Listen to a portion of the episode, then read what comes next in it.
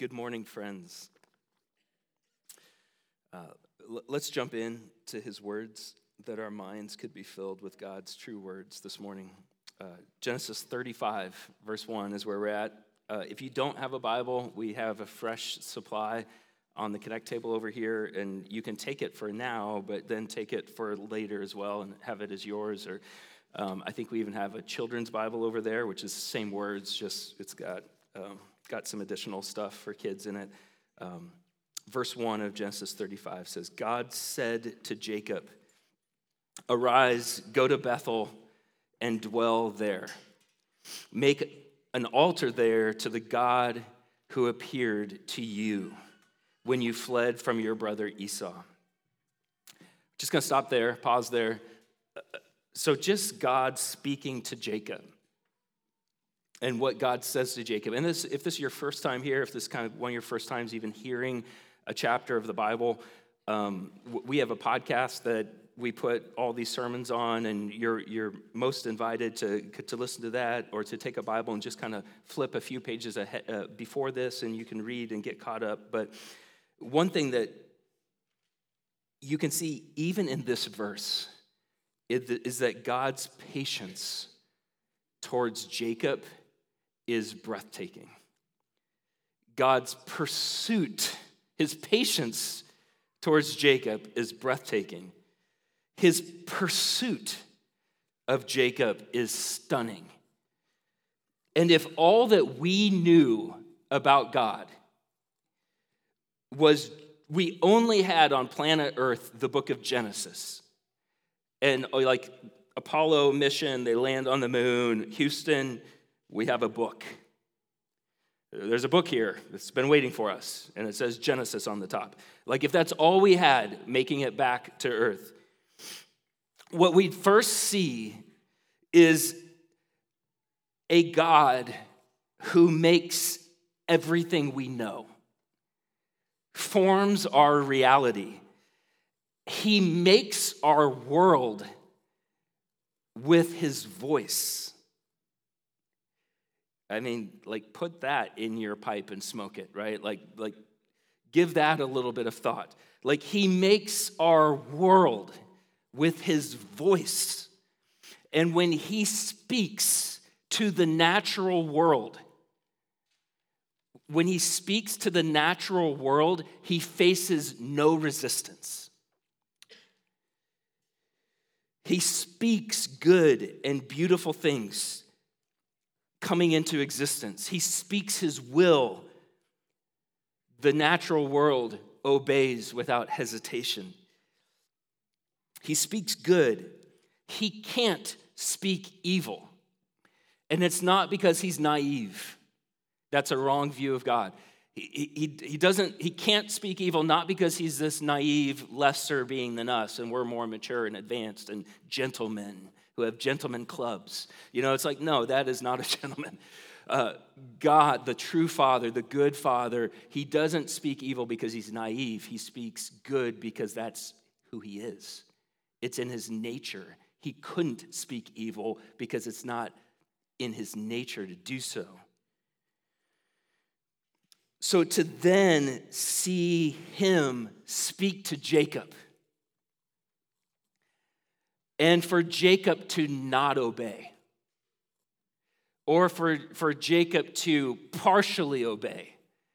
You know, like, I mean, our good, like, parenting phrases we've got in our back pocket, you know, is like delayed obedience is disobedience and things like that. But to see Jacob, so, so it's striking how loving God is to speak to him more than once.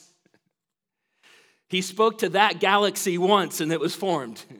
He spoke to the sun once and it was formed. He spoke to the earth once and it was formed. He speaks, to Jacob 30 times. I'm going to give him a 31st chance. So it's striking how patient God is with Jacob. Sorry, I'm really wound up today. I just, uh, this passage has been ruining me all week, and so I'm, I've been anxious to get up here. I missed things this week because I was weeping, which us rural Iowans, you know, are taught when we're castrating pigs or whatever, like, you know, keep the emotions far away from your reality so that you can be in your reality. And um, I'm, I'm learning slowly uh, that there's another way. It's striking how patient God is with Jacob. And that's not a diss on my parents. I love you guys, and we're all in this together. Um, it's striking how patient God is with Jacob. And it's striking how patient God is with me.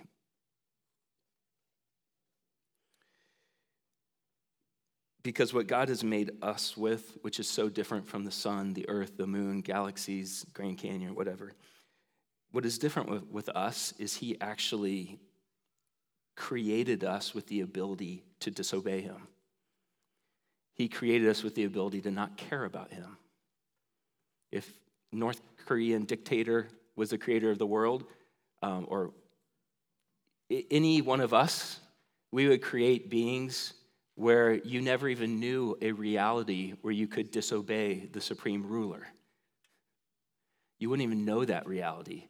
You wouldn't even, it wouldn't even be a conception because uh, obedience and love would be demanded of you and it would be this, it would be fake and stale and lesser. He actually desires free will love and obedience. And we know that in personal relationships, right? Like people are arrested who are in a relationship where they demand total obedience and following, and you will do what my, you say, and, and I will control every friend you have on Facebook, and I will control every conversation you have. And it's like, yeah, that's called someone you should not be in a relationship with and maybe have a restraining order against. And God is the type of God who says, I'm going to make you people, not because my voice can't have the ability to speak, but I'm going to make you with the ability of free love or free will because the relationship I'm seeking to have is one of freedom. So,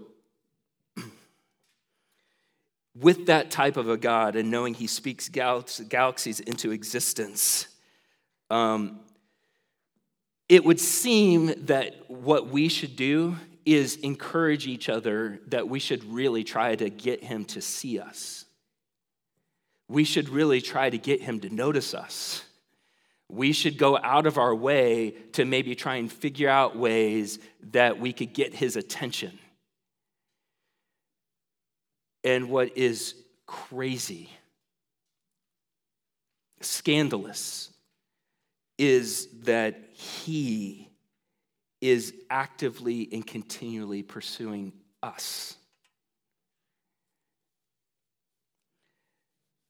He sees us and knows us and hears us, and He is pursuing us, broken people, to really see Him. For us to place our lives into His hands we should be trying to find him and saying, Can I put my life into your hands?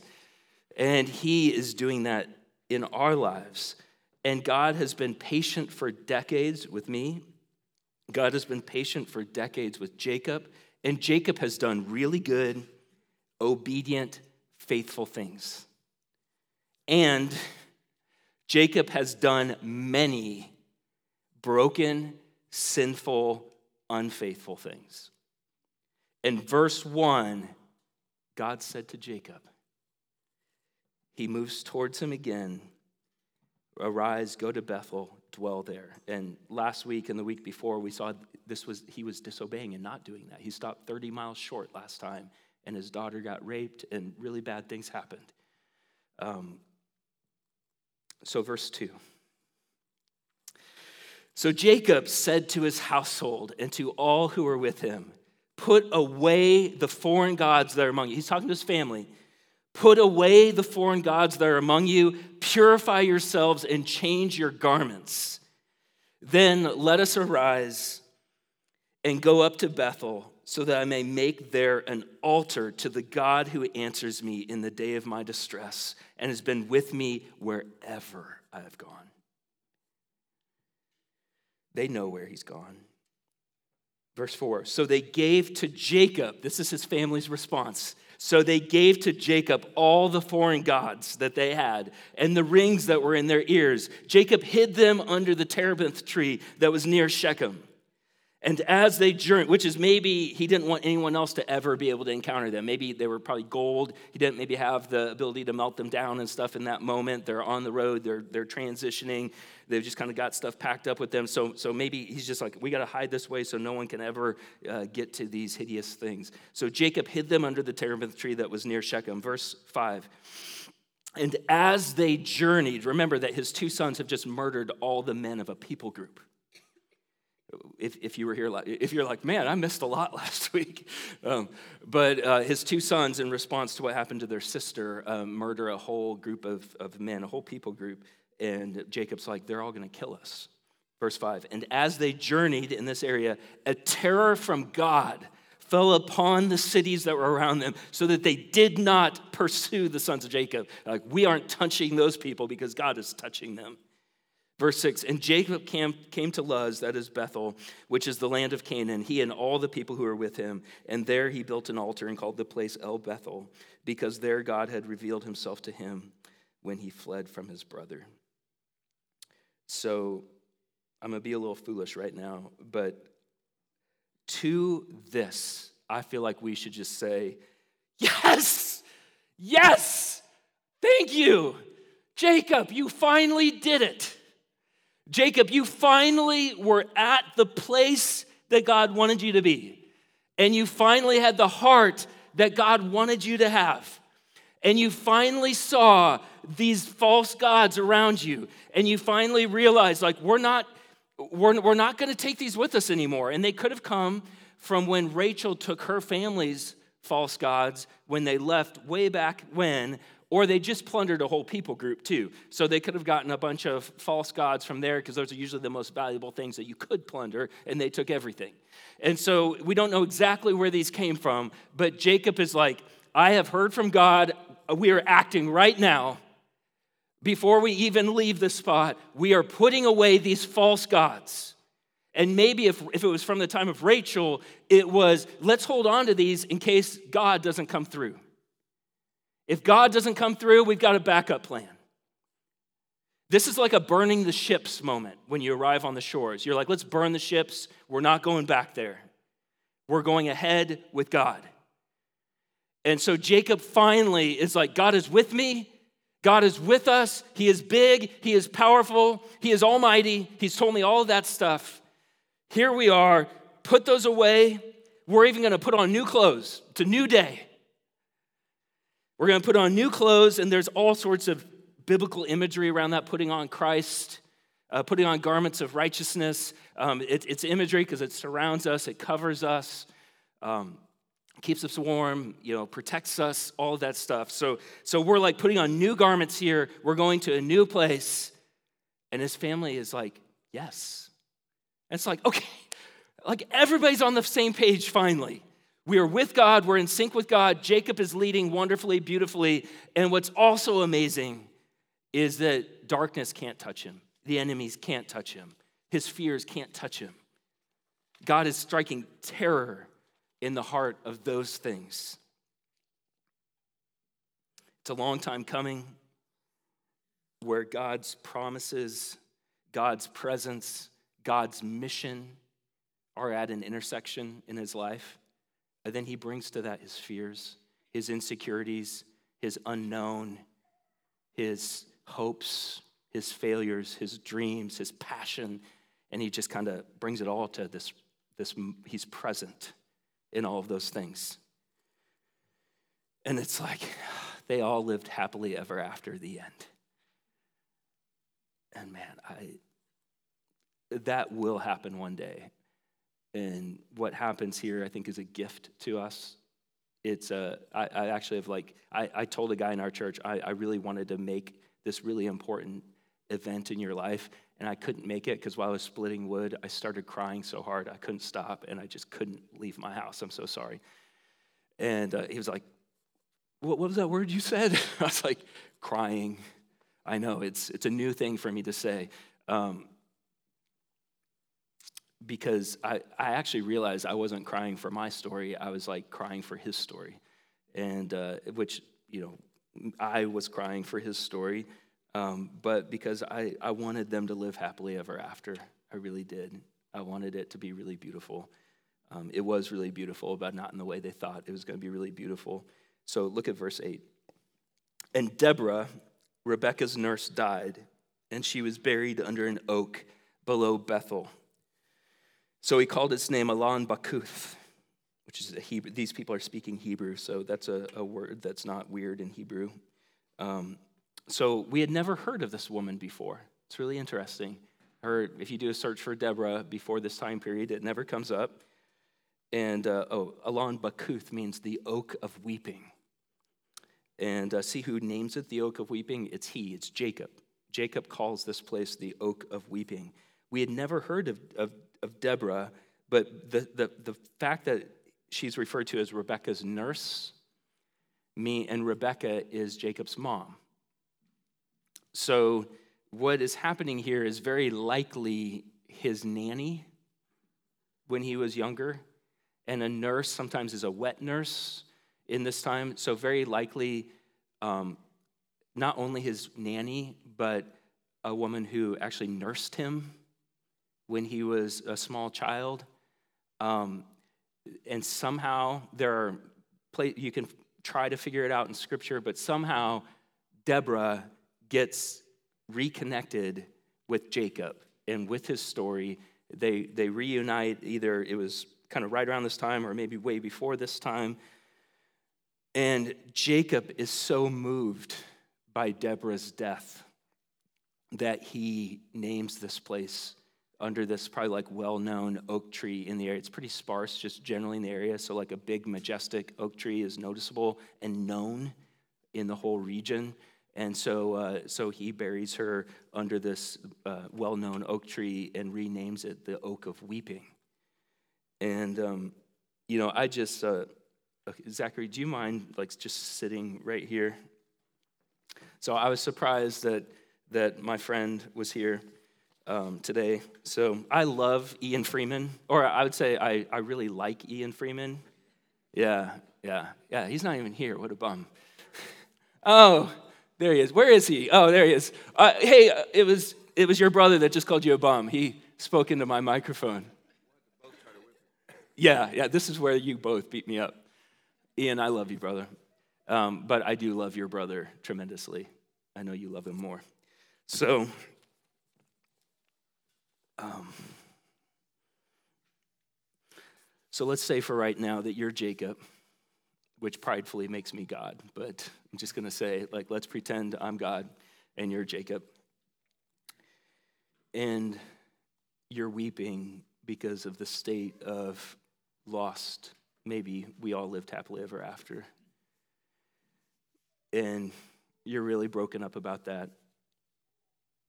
And then, as he does, which is crazy, is God. Look at verse 9. God appeared to Jacob again when he came from Padan Aram and blessed him. And God said to him, Hey, your name is Jacob, which means deceiver, trickster, all that stuff. No longer shall your name be called Jacob, but Israel shall be your name, which he's already done before. So you're like, why the redundancy in the system? Because it's this moment. And Jacob has just gone for it. And he's just, he's gone for it. And it's beautiful and powerful. Like the enemies don't even want to go near them because of what God's doing. And he's like, You're Israel, which means God rules. And one of the reasons I wanted Zachary to sit here is because him and I were sharing um, a, a, really beautiful moment before be, during the greeting time, and he actually said, "He rules. He rules." I was like, "You got. We need to have this moment because you're you're there too. You're, you're there in the story."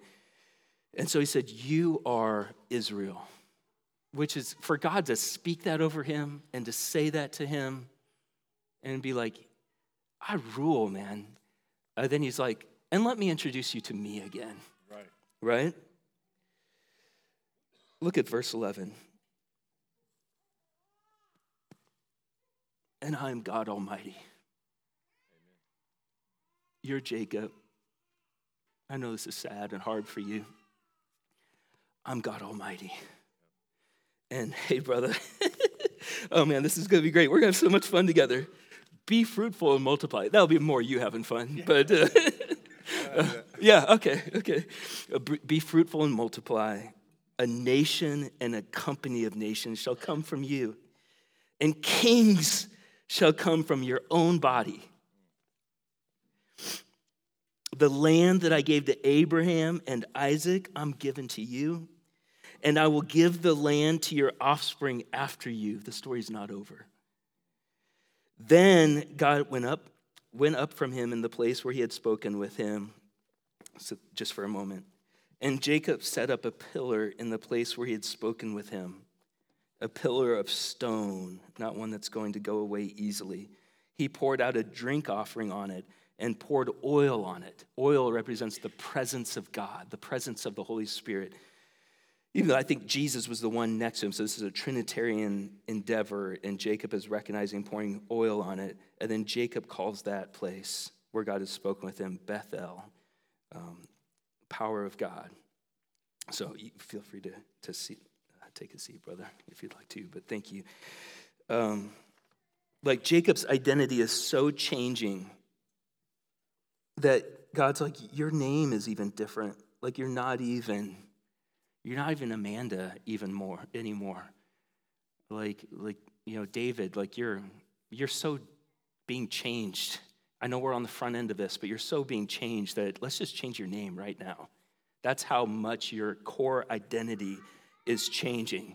And what I want to, my creative, powerful voice to speak into your life is creating a new story with your free will and you saying, Yes, I want that new story. I mean, that's Derek Hanson in here. Like, I love him to death because I love that him giving his life to Jesus, he has just had one yes after another yes after another yes after another yes.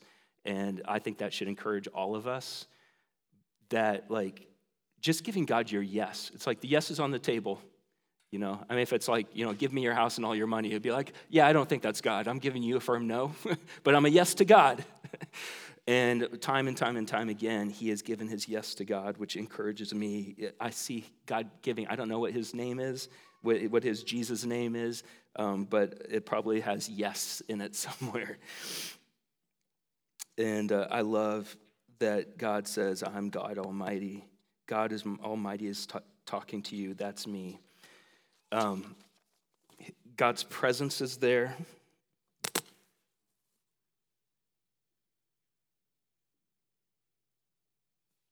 Sitting there, you have God's promises, God's presence, God's mission, even. I love how, like, God's always just kind of like, you know, so go home and just live a good individualistic life.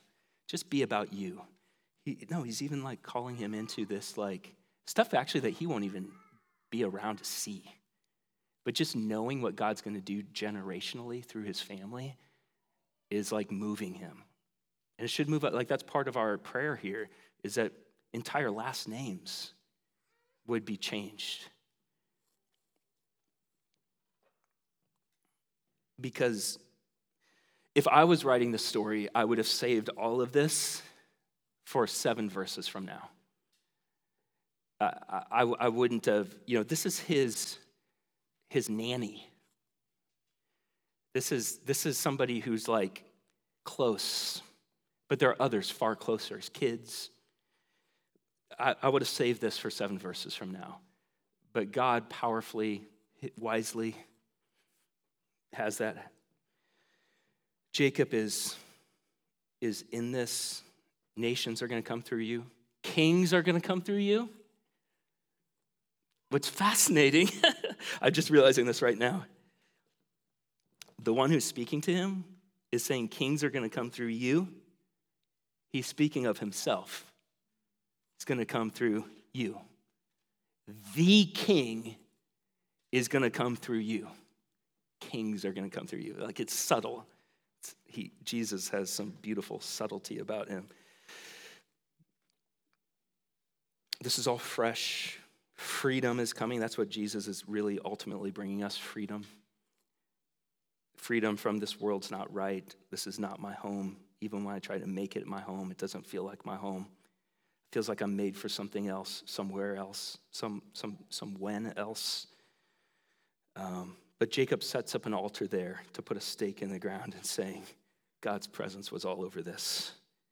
Every time I come here, every time I'm around here, his presence, the presence of the Almighty, the strong one, it's what I need. I want to live on that. And he needs all of that for verse 16. Then they journeyed from Bethel. When they were still some distance from Ephrath, Rachel went into labor. Awesome, exciting, beautiful, anticipation. This is going to be great. Rachel went into labor, and she had hard labor. And when her labor was at its hardest, the midwife said to her, Do not fear, for you have another son, which is a prayer that she had prayed previously that we, that we are privy to. Verse 18, and as her soul was departing, for she was dying, she called his name Ben Oni, but his father called him Benjamin. So Rachel died.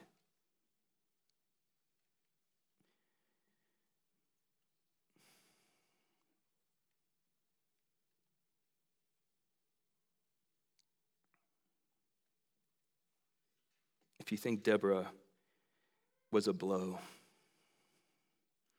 So Rachel died and she was buried on the way to Ephrath, that is Bethlehem, which is actually where Jesus will come from. And Jacob set up a pillar over her tomb. That couldn't have been easy. Jacob set up a pillar over her tomb. It is the pillar of Rachel's tomb, which is there to this day. Israel journeyed on, not Jacob. Don't miss, don't, don't miss that. I've missed it all week. I just saw it for the first time. Israel journeyed on and pitched his tent beyond the tower of Eder.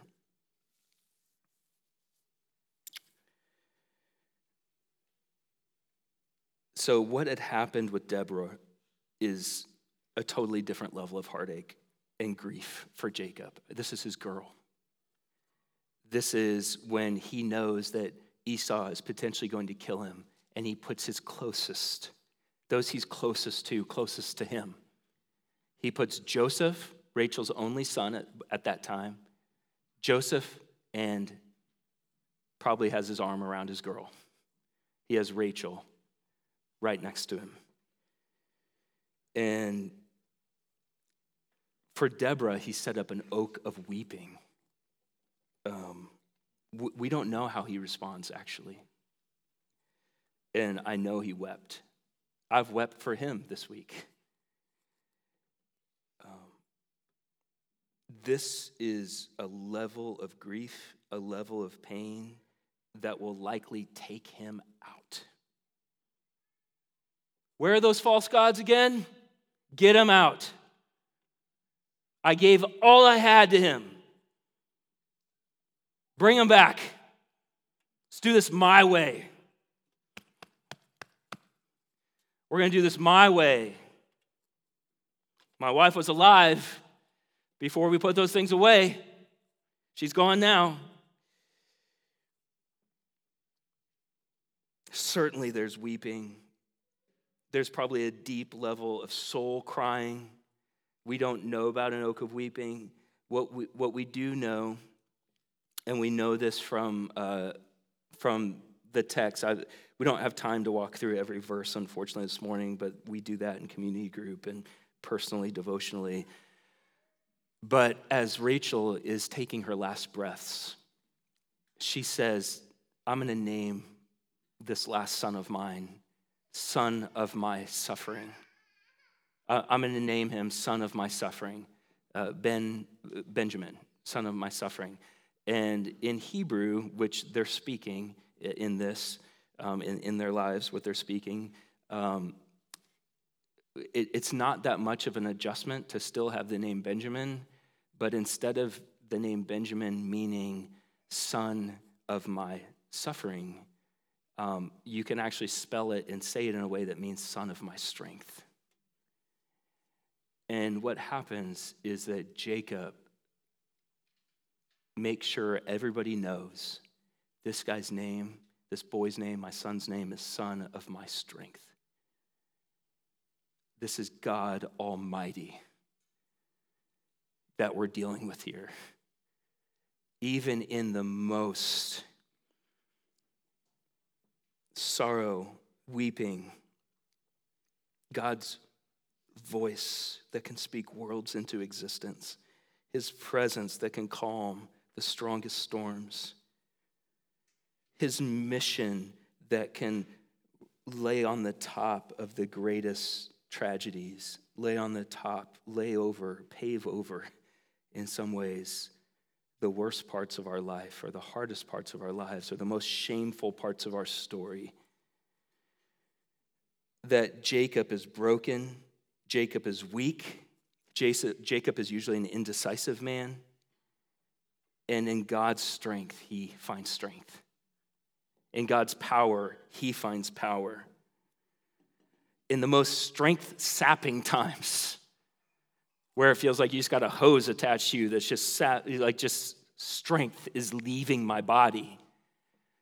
That there's a voice that is strengthening. And Benjamin, Benjamin means son of my strength. I'm not going to name him son of my weakness son of my tears, son of my weeping. There's all of that there, but there's someone with us in the fire. There's someone with us in the time. The, just to go to just the very last verse, verse 29, it's not even over. and Isaac breathed his last. His dad has just died.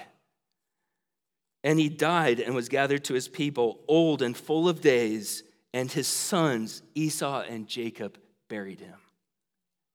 That we just have this feud after feud like, I'm going to kill you. I know you're going to kill me. You're a hunter, and I'm a baker inside, soft hands. You know, like that was Jacob and Esau. And then, you know, Jacob tricked him, and Jacob tricked him again, and Jacob tricked him again, and Esau was nice to him, and Jacob tricked him, and all of this stuff. And with God Almighty in Israel's life, um, this, though, says Esau and Jacob buried him, which I think, and God, like we see God of Jacob a lot in scripture because it's like, yeah, he's Israel and he's Jacob.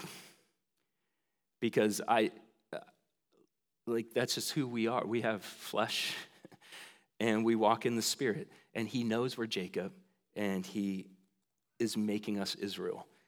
And, and I love that, that you see the ability for two brothers who have a lot of history. But with the brother Jacob, who is the one that's always been the one that has just poked his brother and kept him away, that even with God Almighty in his life, like he's actually able to be with his brother at his dad's funeral and for them together, not just to like be there in the same room and not, not like call the cops, but for actually them together to bury their dad is something only God Almighty can do.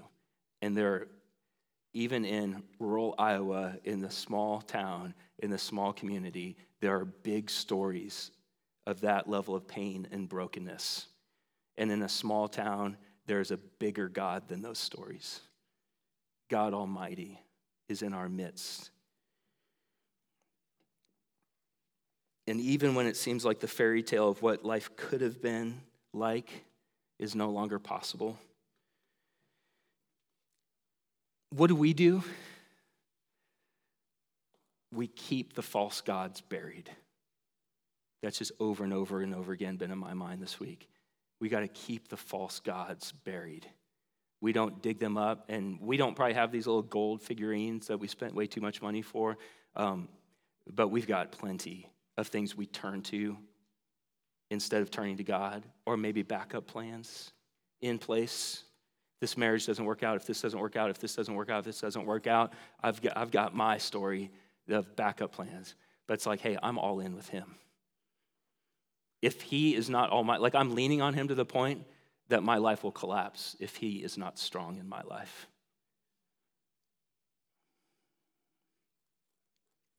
And he tells us, hey, I want to keep those false gods buried. Why don't you try a new garment? Why don't you put on Christ? Make no provision for the flesh. Live in his presence. Enemies tremble when we do that. Families follow when we do that. We come alive when we do that. When God Almighty is reigning.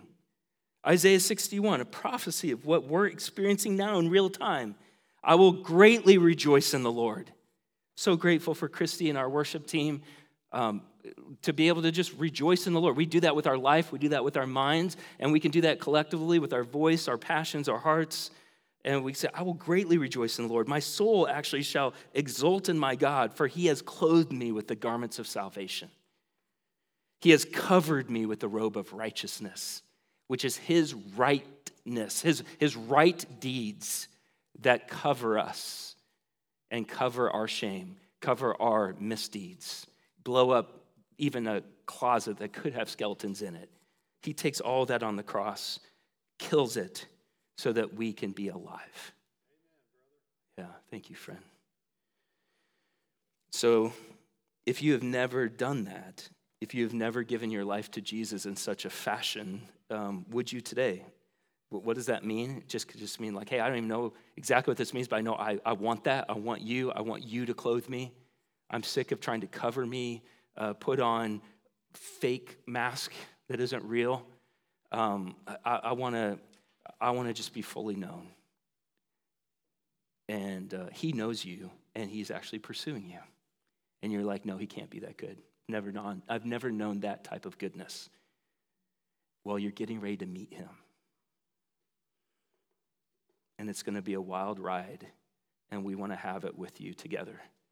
And it might be super messy. I'm messy, and I, I want to be messier in some ways because I want I want him to light up those places I maybe don't even know I'm, I'm, i have under lock and key yet. And he might introduce me to like a door that he wants to walk in and heal some things that need to be healed. Meet with me in places where I need to be met with. And, and don't, why would we do that isolated? That's, uh, that's too much the culture of our age, and no one has on their like bucket list isolation. So, God, here we are. Um, Lord, enemies tremble before you. Um, we want to commune with you.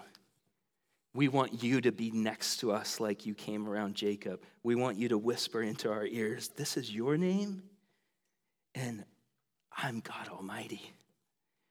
What feels so big and scary, unknown, not too scary to even move into or, or give our heart to you, give our lives to you. Lord, would you speak in a way that you spoke to creation and it could not not hear you? Lord, we are hard hearted, we are stiff necked, we, uh, we have minds that are quick to push you out and let false narratives, untruths, half truths in. Lord, would you light us up? Would darkness flee from this room because light is shining in this room? And Jesus, you tell us you are the light of the world. So we're going to commune with you together right now. I pray that you give us the grace to do that. Would you give us the power to do that? Would you give us the presence to do that? It's so hard for us to be present. We all want to be somewhere else, somewhen else, with other people. And Lord, we want to be with you right now and with people who you are moving so that we can be moved. We want to be moved by you. And so as we come to you, Lord, and commune with you, would you even give us the grace and the power to do that? Jesus, we pray in your name. Amen.